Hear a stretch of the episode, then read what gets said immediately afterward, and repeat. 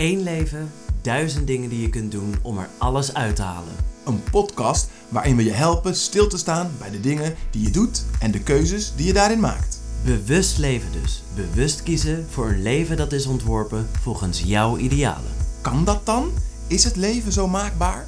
Er zijn veel dingen waar je geen invloed op hebt, maar nog veel meer dingen waar je wel invloed op hebt. Elke aflevering zoeken wij, Ruben Klerks en Tim Daalderop, samen met een gast verhelderende antwoorden op belangrijke vragen. It's time to design your lifestyle.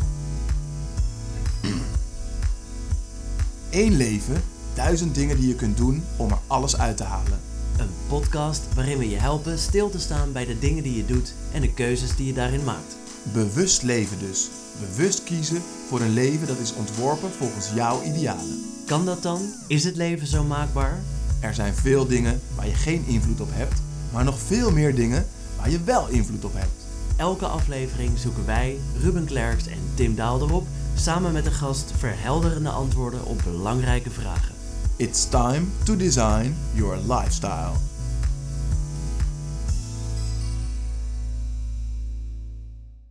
Hey, wat leuk dat je weer luistert naar de Lifestyle Design Podcast. Deze week gaan we het hebben over het maken van fouten en hoe je daar beter in kunt worden.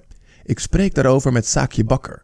Saakje is faalkundig trainer en faalkundige bij het Instituut voor Faalkunde. Ze schreef mee aan het boek Fouten maken moet en geeft nu workshops en lezingen in faalkunde. Saakje leert mensen hoe ze moedig en accepterend met fouten kunnen omgaan, aangezien je ze toch maakt. Behalve dat ze veel praat over falen, doorleeft ze haar eigen filosofie helemaal.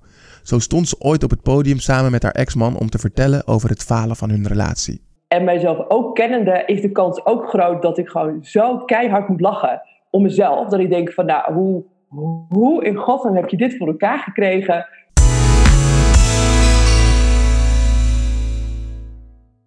Abonneer je nog eventjes via jouw favoriete podcastkanaal, bijvoorbeeld Spotify of Apple Podcast of Stitcher. Dan blijf je automatisch op de hoogte van de volgende afleveringen. Luister je op Apple Podcasts, dan kun je ons een 5 sterren rating geven. Dan komt onze podcast terecht bij nog meer mensen.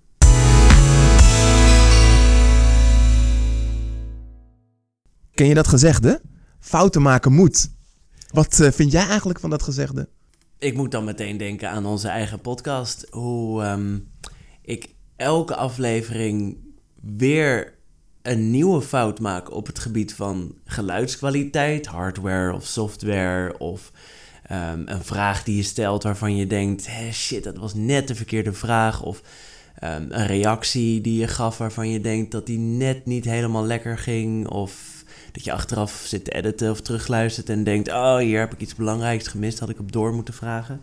Ehm, en daar leer ik ontzettend veel van. Dus uh, fouten maken ja, moet als je vooruit wil, in ieder geval. Ja. Uh, ja, hoe kijk jij er tegenaan? Ja, wat je ook wel zegt, dat die fouten zijn onvermijdelijk.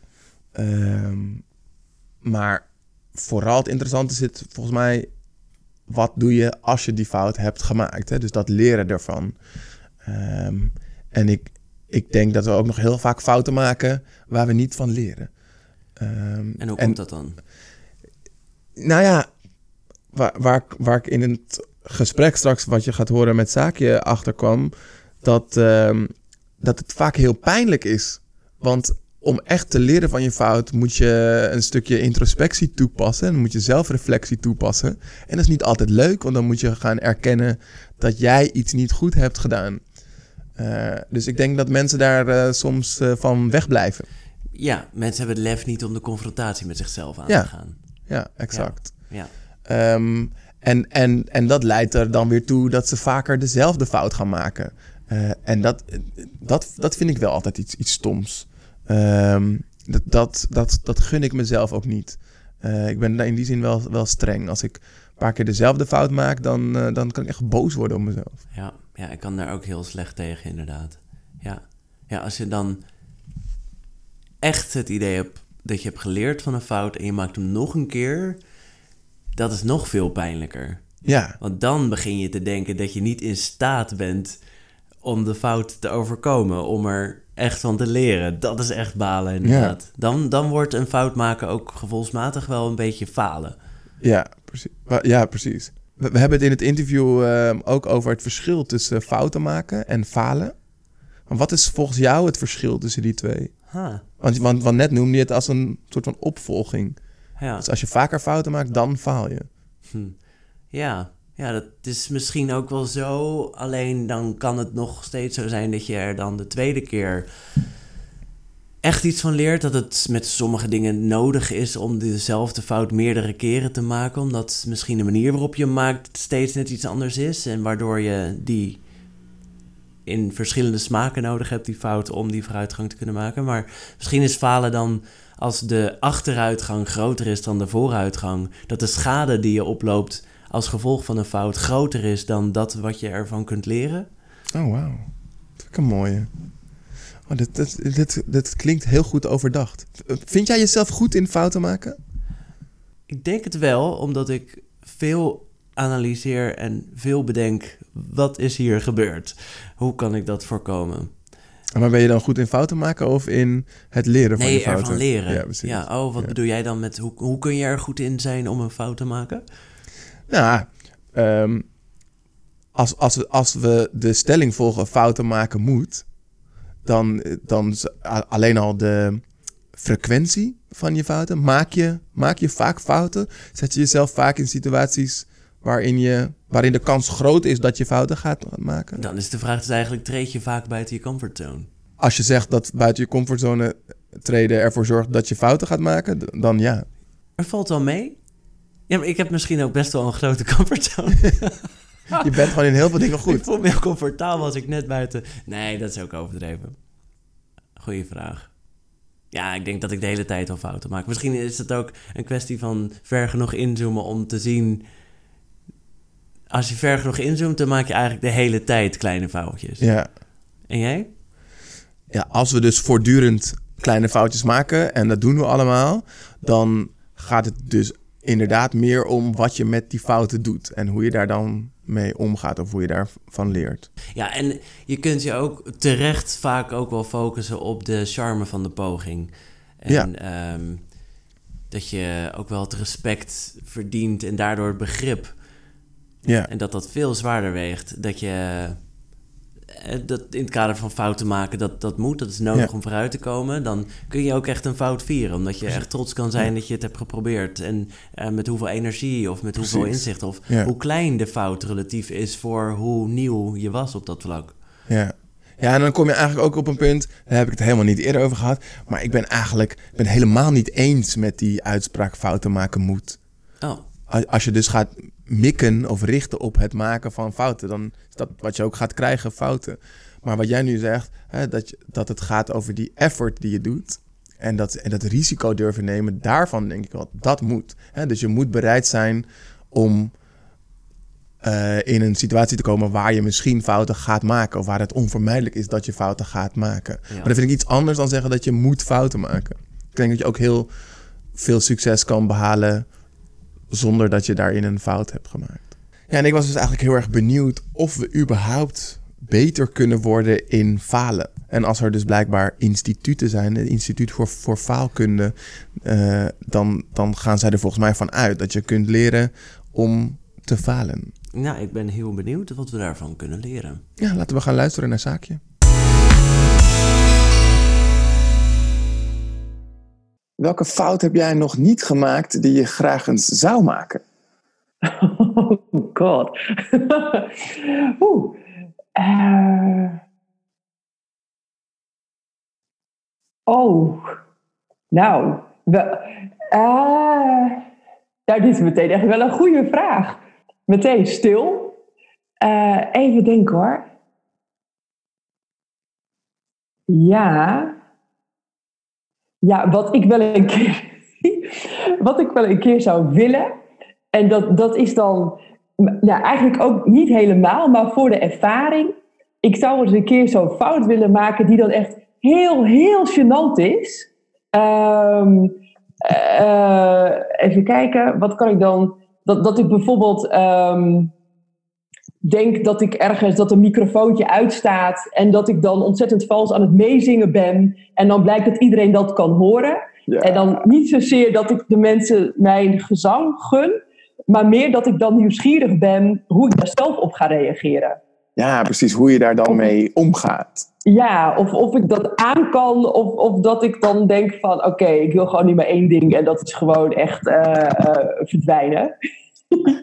ja. Hoe denk je dat je daarmee om zou gaan als, als je zo'n soort fout zou maken? Dus stel dat je inderdaad uh, dat oortje uh, tijdens jouw gigantisch grote optreden nog aan hebt staan. Je gaat even naar de wc en je zingt even alle spanning van je af en de hele zaal hoort dat. nou, ik, ik denk dat mijn hoofd werkelijk ontploft. Rood worden? Um, ja, ja, ja, ja, ja, ja, echt immens. Um, ik, ik, ik denk ook dat ik gewoon wil vluchten.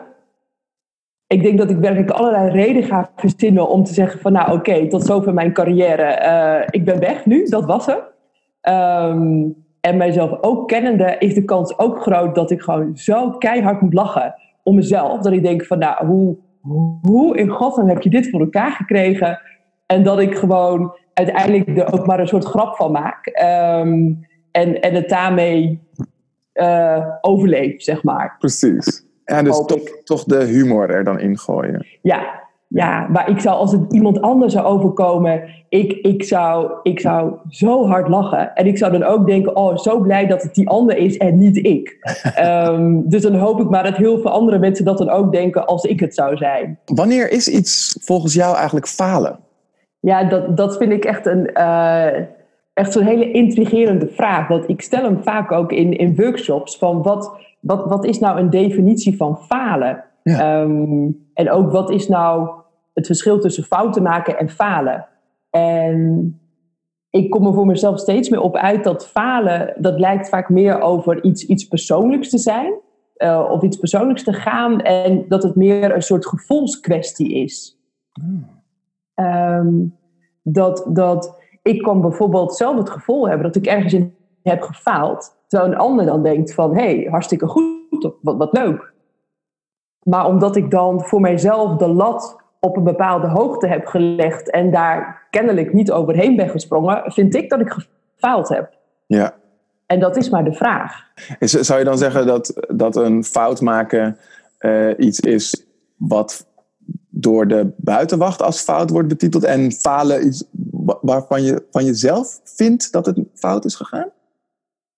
Ja, dat, nou ja, we hebben, als je kijkt naar het stuk fouten maken, we, we hebben met z'n allen zo'n hele, hele set van afspraken van dit is goed en dit is fout. Um, dus dat kan je nog redelijk objectief kan je dat beoordelen. Ja. Um, en dan nog hè, is het volgens mij ook heel verstandig om soms eens even wat van die basisafspraken ter discussie te stellen of fout ook echt fout is. Uh, en bij falen lijkt het toch meer te gaan om je, je, je eigen evaluatie van iets. Ja. ja. Uh, en waarom, waar, waarom is het dan zo goed om fouten te maken? Dat is iets wat je altijd hoort, hè? Dat ja. we alle fouten moeten maken. Ja, ja. En dan hoor ik ook heel vaak van ja, van fouten maken leer je en dat weten we allemaal. En dat is ook zo. Um, maar het vervolgens jezelf toestaan, uh, of het ook een ander toestaan om eens een beetje te mogen blunderen, dan wordt het alweer een ander verhaal. Maar ik denk dat het ook echt zo is dat we, dat we leren van onze fouten. Um, en dat fouten je zo ontzettend veel inzicht kan geven in, um, in je eigen overtuigingen of in je eigen patronen of in denkwijzes. Dat voor mij zit er heel veel rijkdom in, um, in het maken van fouten. En dan Mag ik er nog iets over, over uitweiden? Zeker, graag. Um, want voor mij is het, is het natuurlijk een fout is interessant. Maar wat ik eigenlijk nog interessanter vind, is het stuk net ervoor. Van, uh, dat is eigenlijk van, ben je bereid om iets te doen wat mogelijk fout zou kunnen gaan? Ja, ja. Dat, dat vind ik echt zo'n heel, dan heb je het meer over lef en over durf en moed. Uh, welke risico's ben je bereid om te nemen?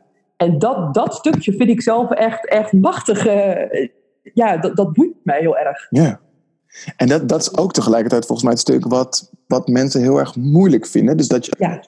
Bewust een risico aangaat. Ja. Waarmee je dan helemaal, als je zegt dat een fout nuttig is, omdat je daarna kan reflecteren op je eigen handelen.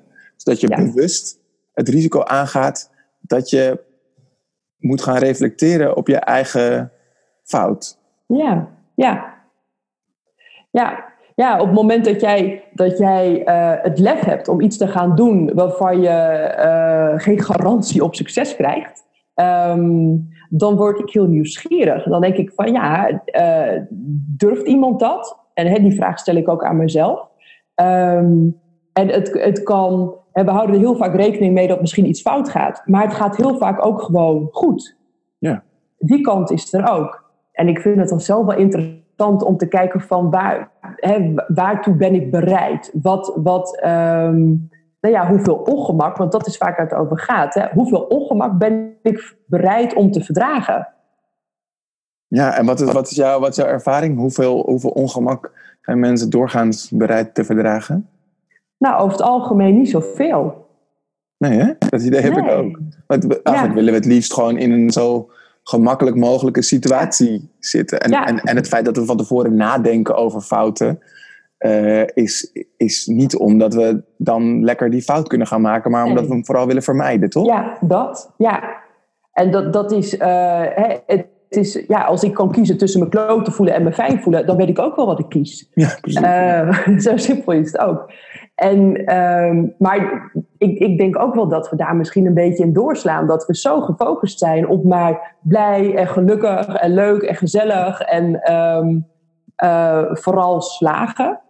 Ja. Dat er ook een heel ander stuk, wat er voor mij gewoon bij hoort. Uh, en dan bedoel ik bij in ieder geval mijn leven. Ja, dat, dat wil ik niet overslaan. Nee, nee. En dan, ik vind het ook nog interessant, wat je zei net, dat dat, dat fouten maken is dan dus belangrijk om daarna te kunnen reflecteren op wat je hebt gedaan. Um, kan, je, kan je eens een voorbeeld noemen waarin, waarin jij zo'n zo'n fout hebt gemaakt waar je ontzettend veel van hebt geleerd? Zoals, zoals de theorie zo mooi zegt, dat je hebt geleerd ja. van je fouten. Ja, ja, ik, ik stel uh, de laatste tijd stel ik vraag uh, vaak aan, aan uh, deelnemers in een training of in een workshop. Dan, dan vraag ik ze wel eens van wat is nou eigenlijk jouw beste fout geweest? En volgens mij vraag je dat nu ook aan mij. Um, en dat is dan niet zeg maar een fout die, die um, je meest slecht of zoiets, maar een fout, nou, in mijn geval bijvoorbeeld, even concreet, ik, uh, ik heb een aantal jaren terug heb ik ja gezegd tegen een baan waarbij ik echt aanvoelde dat ik het gewoon niet moest doen. Ja. En nou, ik was al heel ver in het sollicitatieproces en ik wilde ook graag een volgende stap maken. En nou ja, qua hoofd zeg maar, ik had heel veel redenen om het wel te doen. En mijn gevoel zei nee. En toen heb ik naar mijn hoofd geluisterd. En dat heeft er uiteindelijk wel voor gezorgd dat, dat um, de functie waar ik toen in terecht kwam, dat was ook um, echt niet leuk. En dat had met een aantal factoren te maken. Dat is op zich voor hier niet zo interessant, maar daar gebeurde vrij veel. Dat ik op een gegeven moment dacht van, um, ik wil dit zo ontzettend niet meer dat ik daardoor de moed kreeg om uh, mezelf te ontslaan. Wauw. Ja, en anders was ik misschien nu nog steeds um, nou, in die of in een vergelijkbare functie, had ik daar nog steeds in gezeten, terwijl ik al zo lang wist van het wordt tijd om, om echt een andere wending te geven. In ieder geval aan mijn werkend leven. Ja, en wat is dan, wat is dan hetgeen je daarvan hebt, ge, hebt geleerd? Je zegt dus de fout is dat je een sollicitatie bent aangegaan waar je eigenlijk al van aanvoelde dat, je, dat het niet bij je paste. Wat heb je daarvan geleerd?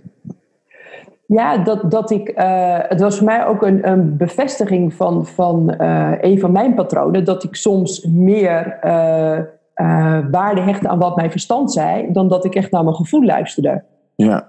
En dat was in deze, was dat wel een pittige les. En dat ik dacht van ja, um, ik, ik ben veel meer op basis van gevoel gaan leven daarna ook.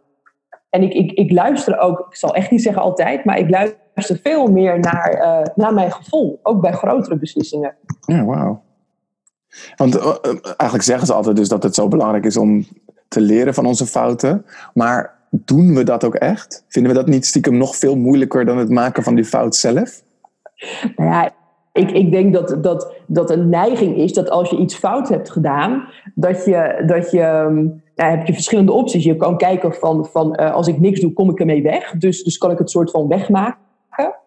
Uh, of dat je enorm in een soort overcompensatie gaat. Maar dat is ook weer een manier om, om bij dat ongemak weg te gaan. Ik denk dat het best een klus is om uh, voor, ja, volledig verantwoordelijkheid te pakken voor je fout. En dan bedoel ik ook voor niks meer en ook niks minder. Wat houdt dat in, dat je volledige verantwoordelijkheid voor je fout pakt? Dat je, dat je uh, stel als je een uitglijder hebt begaan, dat je kan zeggen van, hé, hey, weet je, dit, dit heb ik echt zelf gedaan. Uh, dat je niet gaat wijzen naar allemaal externe omstandigheden of factoren, of als die dit of als die dat, of het was toch niet helemaal mijn schuld, want, ja. weet je, dan uh, probeer het buiten jezelf te leggen. Uh, dus dat, dat vind ik al één stap. En dan als je, als je zegt niks meer en niks minder, dus dan ook niet daar verstrekkende gevolgen of conclusies aan verbinden. Gewoon puur, nee. dit heb ik gedaan. Dit, dit is het, ja. Want die neiging kan, kan, je ook hebben dat, dat, dat je of de fout gaat bagatelliseren. Um, of dat je helemaal in, in een soort slachtoffergedrag kruipt. Of, of dat je helemaal gaat overcompenseren. Dus dat zijn ook weer van die trucjes. Ja. Vanuit ongemak om er dan maar mee te dealen. Maar het liefst dat het zo snel mogelijk weggaat. Ja, precies. Ja. ja. want ik, ik vind het zoiets fascinerends als we dan als, als iedereen dat dan roept, dat we fouten moeten maken, en dat is zo belangrijk is om van ons fouten te leren, waarom, waarom doen we dat dan niet meer? Waarom, waarom vieren we die fouten niet? Of waarom... Ja, ja. ja dat, die, die, uh, die fascinatie die deel ik met je. Dat, ik, het, het verbaast mij uh, wel en niet. En niet in de zin... Uh, want het is ook wel, hè, als je bijvoorbeeld zo'n rondje social media doet, het lijkt wel alsof iedereen continu successen aflevert. Ja, uh, Werk en privé. En dan denk ik wel eens van ja, kom dan nog maar eens aanzetten met, met iets van, nou ja, ik heb net een project verkloot of, of ik ben, uh, weet je, ik heb een andere uitgeleider heb ik gemaakt. Dat, we doen ook iets waardoor we juist de succesverhalen willen horen. Of tenminste, daar, dat laten we steeds aan elkaar zien. Ja. En, ja, een soort van keeping up appearances. Dus ja, het schone ja. schijn. Echt schone schijn. En ook van die picture perfect. En je knalt er een filter overheen. En elk oneffenheidje is ook nog eens weggewerkt. Um, en dat is gewoon steeds maar één kant van het verhaal. En aan die, de andere kant, ja, dat is ook een beetje zo die ijsberg-illusie. Da daar zitten ook al de, de mislukkingen en, en al het afzien en het ploeteren en het harde werken en de fouten. Um, en het lijkt net alsof we die ook graag wat in het, um, ja, in het niet geziene willen houden. Um, alsof waarom, ook... waarom, waarom is dat, denk je? Ja, ja ik denk ook dat, dat er helemaal onder, als je het wat verder afpelt, dat er ook gewoon echt een angst voor afwijzing op zit. Um, en als je die nog weer een stapje verder afpelt, kom je uiteindelijk terug bij, ik denk zo'n basisovertuiging van uh, ik ben niet goed genoeg. Ja. En die, die is zo hardnekkig um, en die doet ook gewoon pijn. Dus vanuit daar snap ik ook onze bereidheid om dat niet te willen voelen. Ja, ja, en dat is eigenlijk dat gevoel van ik ben niet goed genoeg, wordt dan steeds bevestigd door elke fout die je, die ja. je maakt. Ja, ja. Ik, ik denk wel dat het, dat het zo werkt en dat, dat het ook zo is van, hé, uh, hey, als, als, als ik deze fout maak, uh, mag ik er dan nog steeds bij horen? Of hoor ik er nog steeds bij? Of, of word ik nu afgewezen? Ja. En dat triggert natuurlijk gigantisch oude uh, patronen waarbij we het erbij horen nodig hadden voor, ja, om te overleven. Ja, precies. Het is even zo in grote stappen, maar ik denk wel dat, dat het daar naar terug gaat. Ja. Want, want hoe kunnen we dan voor zorgen dat we ons niet van die enorme stumpers voelen als we constant fouten maken? Ja, ja. Nou ja, één ding is, is um, die, die, die, die zeg ik ook regelmatig tegen mezelf. Dat is een soort mantra. Um, Oké, okay, weet je, ik maak fouten en ik ben oké. In plaats van uh, de gedachte van ik ben niet oké, die, die, het lijkt wel alsof die vooraan ligt, alsof we dat heel snel denken. Ja. En ik probeer steeds te denken van, weet je, in essentie um, ben ik gewoon helemaal oké. En dat zijn we volgens mij allemaal. Um, dus als dat het basisgevoel is, ja, een fout die kan je maken. Maar dat betekent niet dat, dat meteen je hele eigen waarde aan gruzelementen hoeft te liggen. Ja. Dus ik maak fouten en ik ben oké. En ik ben oké, ja. Of je kan ook zeggen van ja, ik faal, dus ik besta. Dat, dat, dat klinkt nog filosofischer. ja, ja, ja. Kunnen we, kunnen we denk je beter worden in fouten? Kunnen we dat leren? Ja, ja dat denk ik absoluut. Hoe, Ja. Waar zouden we mee moeten, moeten beginnen om daar eerste stappen in te zetten? Ja, nou, eh, heel vaak naar kleine kinderen kijken. Die, die vallen ook 25 eh, keer van hun fietsje en ze stappen elke keer op. Eh, dat, dat is hoe we leren lopen. Weet je, ook Ja. met, met steeds omvallen en of eerst een beetje tijgeren, kruipen en dan trek je op aan een tafel en je valt weer om en je probeert het weer. Dus, dus, en die, die worden daar ook niet, tenminste, niet meteen zagrijnig van. Nee. En die zetten door. En die zijn ook helemaal daar niet zo mee bezig. Dus, dus dat, dat is voor mij één. Dan denk ik van ja, weet je, hoe, soms denk ik eens, hoe zou een kind dit gewoon aanpakken? Dus dat zou het- een vraag zijn die je jezelf kan stellen. Maar he- heeft Ja. het ook te maken met dat, dat, dat zo'n kind, nou ja, als hij bijvoorbeeld leert lopen, ook gewoon hele functionele fouten maakt. Hè? Dus Ja, letterlijk leert hij elke keer dat hij valt, omdat hij dan misschien te ver naar voren beweegt, of zijn voeten te dicht bij elkaar houdt, of ja, achter elkaar steekt. Ehm, ja dus die is veel meer aan het ontdekken van hey, hoe ga ik het voor elkaar krijgen? Dan dat hij tegen zichzelf zou zeggen van goh, wat ben ik eigenlijk een sneu kind dat ik gewoon nu nog steeds niet kan lopen. ja, die, die is daarin niet zo, eh, denk ik, dan hè, niet zo zelfbewust. En dat is, hè, wanneer we volwassen worden, dan ehm, ehm, zijn we vaak ook zo ontzettend bewust bij elke stap die we zetten van wat, wat denken we over onszelf, wat zouden andere mensen niet over ons kunnen denken. Nou, daar in, in ons hoofd, ja, da- daar vinden, vinden echt allemaal gesprekken en, en ja, ik zeg net een soort, soort orkest met, met allemaal getetter. Ehm, allemaal eh, ja, dingen die je over jezelf denkt op zo'n moment. Of, of waarvan je denkt dat een ander dat over jou Ja. gaat denken. Dus echt een drukte van je welste. En het is 9 van de 10 keer helemaal niet zo, of het is helemaal niet waar. Eh, en waarschijnlijk ook helemaal niet zo functioneel. nee. En dat is wat we dus van, van kinderen kunnen leren, die hebben dat soort gedachten niet. Nee, nog niet. Nee. Jonge Interessant. kinderen. Ja. Hey, en wat ik eh, zo leuk vind, want eh, eh, het is een van de redenen waarom ik jou zo graag als gast wilde hebben, is, eh, is dat je hier zelf ook mee experimenteert. Hè? Dus je bent niet alleen maar bezig mensen te vertellen hoe ze beter kunnen worden in Nee. falen, maar je gaat zelf ook dagelijks dat soort experimenten aan. ja. Ehm, zou je eens kunnen vertellen wat een, wat een experiment is geweest wat jij bent aangegaan, waar je, waar je trots op bent, omdat je daar een, dat risico hebt genomen, of dat je misschien juist wel een fout hebt gedeeld, wereldkundig hebt gemaakt? Ja. Nou, de, eerste die mij te binnen schiet is... ehm, dat, was begin, dat was begin dit jaar in januari. Ehm, toen, toen ehm, moet ik even denken, ik weet de datum niet meer precies... maar het ging om een... Ik had in mijn agenda gezet dat ik een groep artsen zou trainen op een dinsdag. En dat was dan dinsdag 14 of 15 januari, ik weet niet meer precies... En op de een of andere manier bleek die dag gewoon niet te, staan, eh, te bestaan. Dus eh, ik, ik was, eh, de training vond plaats op een maandag, maar ik had dinsdag in mijn agenda gezet. Dus ik was op maandag die training aan het voorbereiden, s ochtends. En want ik zou dus dinsdag om half tien starten. En toen kreeg ik vijf voor half tien maandagochtend een appje van... hey, we hebben er hartstikke veel zin in. En nou, nog meer iets van de wifi is een beetje slecht, dus als er iets is, bel me even. En toen dacht ik nog van, nou, ik denk, wat een enthousiaste groep. Ik had nog niks in de gaten. Ik dacht echt, wat leuk dat ze alvast nu mij al vandaag laten weten dat ze zin in, ze zo zin in morgen hebben. En toen eh, zei ik, ja, nou helemaal prima, ik zie jullie morgen. En toen werd ik dus gebeld van, nee, het is vandaag. Nou, dat was echt zo'n moment dat ik echt dacht van, oh god, ik kon echt door de grond zakken van ellende. Ehm, maar ik ben toen, ik heb gewoon allemaal spullen laten vallen en ik ben semi-onvoorbereid, eh, ben ik daar naartoe gereden en heb ik die dag die training gegeven.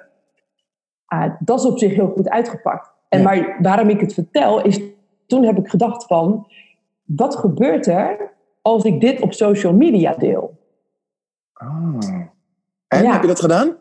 ja, ik heb een bericht op LinkedIn geschreven van eh, dit wil je niet. Ehm, en toch gebeurde het. Een of ander verhaaltje gemaakt dat ik, uh, dat, dat ik gewoon ehm, een dag te laat op een training was. Met andere woorden, uh, ik, ik had in die zin echt een, een, een fikse planningsfout gemaakt. Ja. En ik weet nog, toen ik het bericht aan het schrijven was, dat ik, al, dat ik echt mijn eigen gedachten hoorde van... is dit carrière technisch wel zo slim om dit op LinkedIn te plaatsen? Want misschien zitten de potentiële opdrachtgevers en als ze dit bericht lezen van hé, hey, die bakker die, die uh, is misschien niet helemaal zo nauwkeurig, moeten dat dan wel doen? Ja, dus, zaakje koekenbakker. Ja, dat. Ja. En ik vind het natuurlijk heel belangrijk dat iedereen mij ziet als een, een dame die punctueel is. En weet je, afspraak is afspraak en de hele rattenplan. Nou ja, niet dus. Tenminste, op dat moment niet. En toen dacht ik van, hé, hey, dit gebeurt er dus. Dus ik moet dit bericht plaatsen om te testen wat, wat er gaat gebeuren. Of het echt is, hè, wat, nou ja, zeg maar mijn worst case scenario. Of dat het anders uitpakt. En ik had een berichtje geschreven. En binnen no time had ik allemaal reacties van... Uh, oh, ook andere treden. Ik heb wel eens in het noorden van het land gestaan... terwijl de training in het zuiden was. Tot Weet je, allemaal mensen die zoiets hadden van, oh ja, herkenbaar. En ik heb nog wel een overtreffende trap meegemaakt. Maar ook dat mensen zeiden van, wat fijn dat je dit hier deelt. Ja, en toen dacht ik, hé, hey, dat is interessant. En het, het, het, uh, het, het hielp mij zelf ook om, om wat uit die... Nou, ik was natuurlijk ontzettend geschrokken en ik baalde. Uh, het hielp mijzelf ook om, om het wat meer uh, te kunnen relativeren. Ja. Um, en ik vond het ook mooi om te zien dat ik dacht van... hé, hey, op het moment dat, dat ik mijn eigen falen deel... in plaats van dat ik mijn eigen glazen ingooi... Uh, open ik misschien juist wel een ruimte om, om dit soort ervaringen te kunnen delen. Ja. Want dit, dit hebben we toch allemaal. Uh, Precies, in onze het is eigenlijk heel erg menselijk. Ja, ja, tuurlijk. Ja. Het, is toch ook iets wat je ook steeds vaker binnen organisaties hoort: van dat het belangrijk is uh, dat uh, we behalve successen met elkaar moeten ja. delen, dat we ook juist dit soort faalverhalen moeten, ja. moeten delen. Heeft, heeft dat daar ook mee te maken? Dat je dus daarmee een veilige omgeving creëert waardoor mensen ook meer gaan durven? Ja, ja wij, wij worden ook vanuit het Instituut voor Faalkunde ook steeds vaker gevraagd of wij zo'n faalsessie uh, willen begeleiden. En uh, ik, ik heb nou een tijdje terug heb ik, um, heb ik zo'n sessie begeleid waarbij um, managers, in ieder geval hoge manager, hoger management, um, vier mensen hebben echt, echt eigen fuck-ups verteld. Ja, voor een zaal voor managers. En dat, dat, nou, wat dan echt zo mooi is, is dat de gesprekken die dan met name uh, in de pauzes en, en achteraf hè, naar de hand plaatsvinden, is, die zijn zo anders dan ja. waar sta je met je project of hoeveel omzet heb jij of je target en je bla bla. Weet je, uh, als iemand tegen jou zegt van joh, ik heb net jouw verhaal gehoord en uh, ik heb eigenlijk iets vergelijkbaars, maar dat, dat heb ik gewoon nooit durven vertellen omdat ik me er zo voor schaam. Ja, weet je, dan gebeurt er wel wat. Super, ja. ja. En zijn, het, zijn het dan wel um, faalverhalen die ook, zeg maar, die ook oprecht een ja. faal waren en niet, want dat, want dat zie ik wel vaak, ja. dat, dat mensen dan hun faalverhaal durven te delen omdat het ja. uiteindelijk goed kwam. Ja, nou, ik, uh, um, die zitten er soms ook tussen hoor. En ik doe vaak ook van tevoren dat ik de sprekers coach, uh, zodat ze zelf zich wat fijner voelen om hun faalverhaal te vertellen, maar ook om te kijken of, ze, uh, of het niet een verkapt succesverhaal is. Precies, ja. Maar er was bijvoorbeeld ook toen iemand bij uh, van de politie. En dat was iemand en die vertelde dat hij gewoon letterlijk um, een boef had laten ontsnappen. Oh, wauw. Ja, ja, dan kon je op een gegeven moment op kop gaan staan. Maar daar viel weinig succes aan te behalen op dat moment. uh, en, en het mooie was, hij vertelde dat op een hele, vond ik een hele inspirerende manier. Hij nam ook echt verantwoordelijkheid van, ja, dit heb ik gewoon zo niet handig gedaan. Um, maar het heeft uiteindelijk wel toegeleid dat hij een aantal beslissingen heeft genomen die, nou ja, echt, echt um, hoe zeg ik dat? Uh, nou, heel belangrijk waren in mijn werkproces. Ja. Wat goed zeg. Dus dan zit er toch wel weer een, een soort verkapt succesje, maar dat is dan meer de, de leerervaring van die fout. Ja.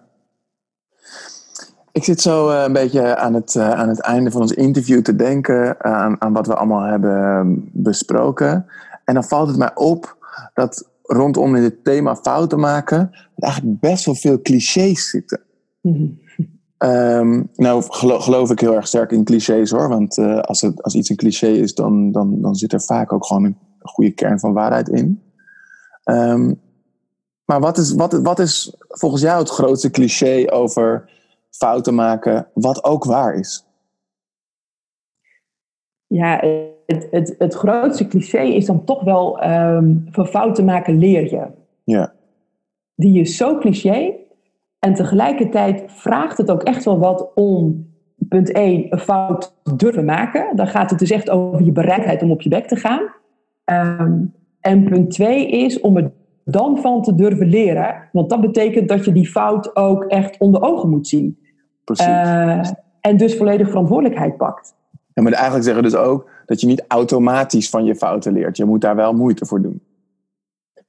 Ehm, ja, klopt. Ja. Dus dat, als, als het nog iets zou zijn wat we aan de luisteraars mee zouden kunnen geven, is dat je dan, als je dan een fout maakt, kijk dan ook echt kritisch daarnaar ehm, wat je daar dan uit kan leren. Ja, en dan, dan hoop ik dat je kritisch bedoelt eh, vanuit mildheid naar jezelf. Ja, Maar wel met een scherpe blik van, hé, hey, wat, wat, wat, wat zegt deze fout me eigenlijk? Wat kan ik hiermee? Wat brengt het me? Nou ja, wat leer ik hiervan? Ja, precies. Terwijl we het mantra opvoeren, ik maak fouten en ik ben oké. ja, ja. ja, Mooi. ja. Dankjewel, Zaakje. Nou, graag gedaan.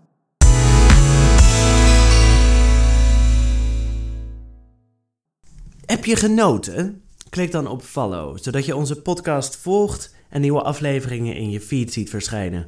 Wil je meer over ons weten of iets met ons delen? Heb je een idee voor een volgende aflevering? Ga dan naar lifestyledesignpodcast.nl.